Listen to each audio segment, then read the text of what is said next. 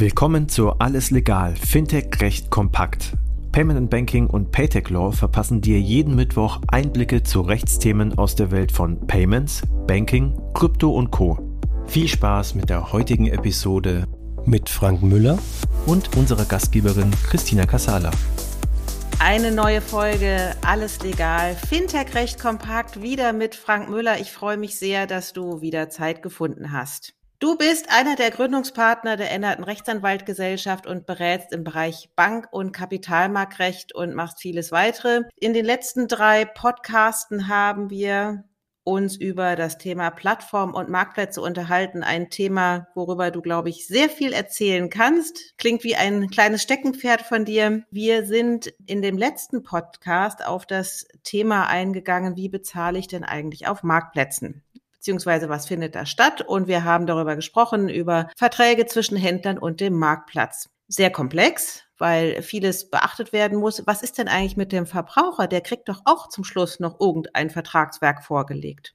Genau, also der Verbraucher hat im Grunde, also wenn es der Käufer nennt man Käufer, der hat, ein, der hat eine vertragliche Bindung mit dem Marktplatzbetreiber. Das ist sozusagen, wenn du die App runterlädst, musst du halt AGB akzeptieren und da werden dann die Spielplätze, äh, die, die Spielregeln vom, vom Marktplatz beschrieben. Und der Käufer hat natürlich noch ein Vertragsverhältnis mit dem Verkäufer. Das ist das Grundgeschäft, nennen wir das, wo es halt darum geht, welche Ware und oder Dienstleistung er kauft.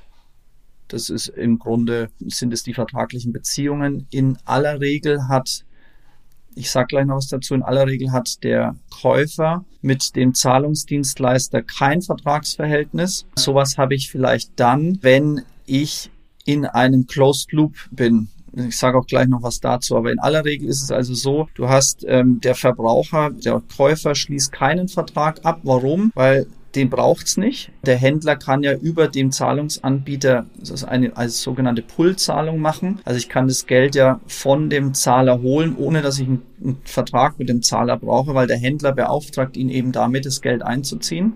Würde der Käufer auch eine Vertragsbeziehung zu dem Payment-Anbieter haben, dann müsste ich den auch KYC und das ist natürlich im Massengeschäft auf so einem Marktplatz viel zu teuer, viel zu umständlich. Deswegen ist der da in der Regel nicht dabei. Wo ist der dabei? Manchmal hast du, es gibt vereinzelt Konstellationen, wo du auch Käufer und Verkäufer zusammenbringst über eine App, aber keinen Zahlungsdienst erbringst, weil du trotz der Vermittlung unter Umständen unter eine der Ausnahmen im ZAG fällst. Ähm, das ZAG, also das Zahlungsdiensteaufsichtsgesetz, das eben die Erlaubnispflicht von Zahlungsdiensten unter anderem regelt, das sieht vor, dass es für bestimmte Leistungen oder für bestimmte, für bestimmte Handlungen eine Ausnahme gibt. Und da ist eine ganz, ganz wichtige Ausnahme die Limited äh, Range Ausnahme. Da mache ich jetzt nur einen kurzen Schwenk hin. Limited Range ist zum Beispiel, wenn du Dienstwagen hast, kriegst du eine, eine Tankkarte. Und dann ist auch derjenige, der diese Tankkarte aus ausgibt, der ermöglicht dann dem Fahrer an der Tankstelle eben Benzin, Öl, alles was das Auto bewegt, sagt die BaFin, bezahlen kann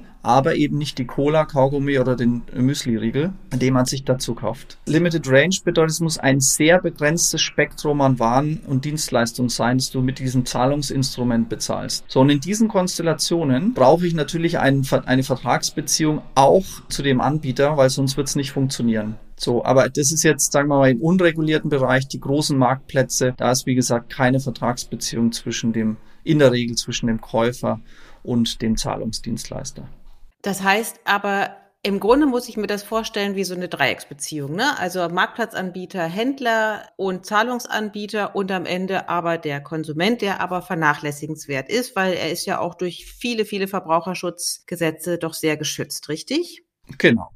Also der hat, der, wie gesagt, akzeptiert die Spielregeln des Marktplatzes durch Anklicken der AGB. Und ansonsten ist er aber jetzt für die weitere Zahlungsabwicklung, jetzt für das, was wir uns heute anschauen, nicht so relevant, weil er letzten Endes über ein Zahlungsinstrument eine Zahlung anstößt auf der Checkout-Seite, also auf der Bezahlseite des Marktplatzes. Das macht er aber nicht sozusagen, der, der Payment-Anbieter macht es nicht für den Käufer, sondern er macht es in aller Regel für den Verkäufer.